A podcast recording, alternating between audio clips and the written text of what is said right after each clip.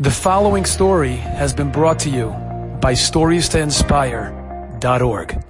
A few years ago, a family from Bnei Brak went on a picnic one day on Chol Moed. The children went into the river there and had a lot of fun. After they finished, they traveled back to their car, but they couldn't find the keys.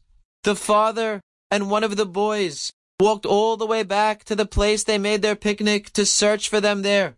When they arrived, the father jumped into the river and pulled out a child that had just fallen in.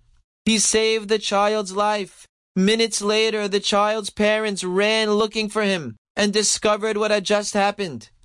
The father and son then searched the entire area for the keys but couldn't find them. They went back to the car and saw the car running with everyone inside. The wife said one of the children had the keys in his pocket and didn't realize. That is when this father realized the whole thing was set up by Hashem. They thought they lost the keys, just so that he should go back there and save the child.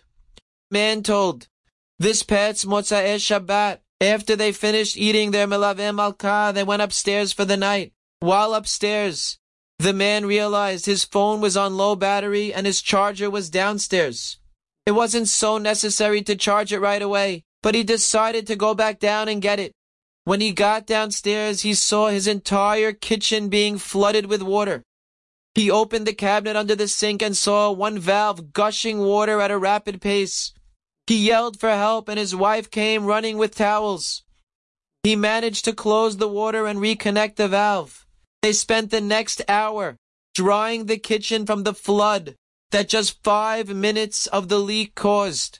If they would not have discovered that leak, the next morning, their entire downstairs would have been ruined.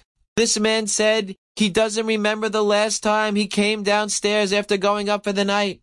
On this occasion, Hashem directed him back down the steps to save all of his furniture, appliances, rugs, and everything else that would have been ruined in that flood.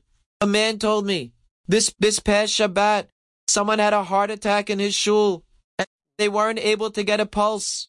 When they went out to call, to the guard to call Hatzalah, a community doctor was walking by just at that minute. He ran in and revived the man and saved his life.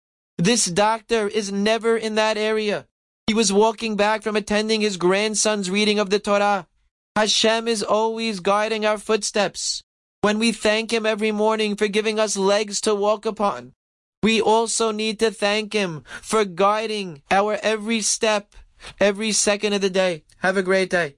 Enjoyed this story? Come again. Bring a friend. Stories to inspire.org.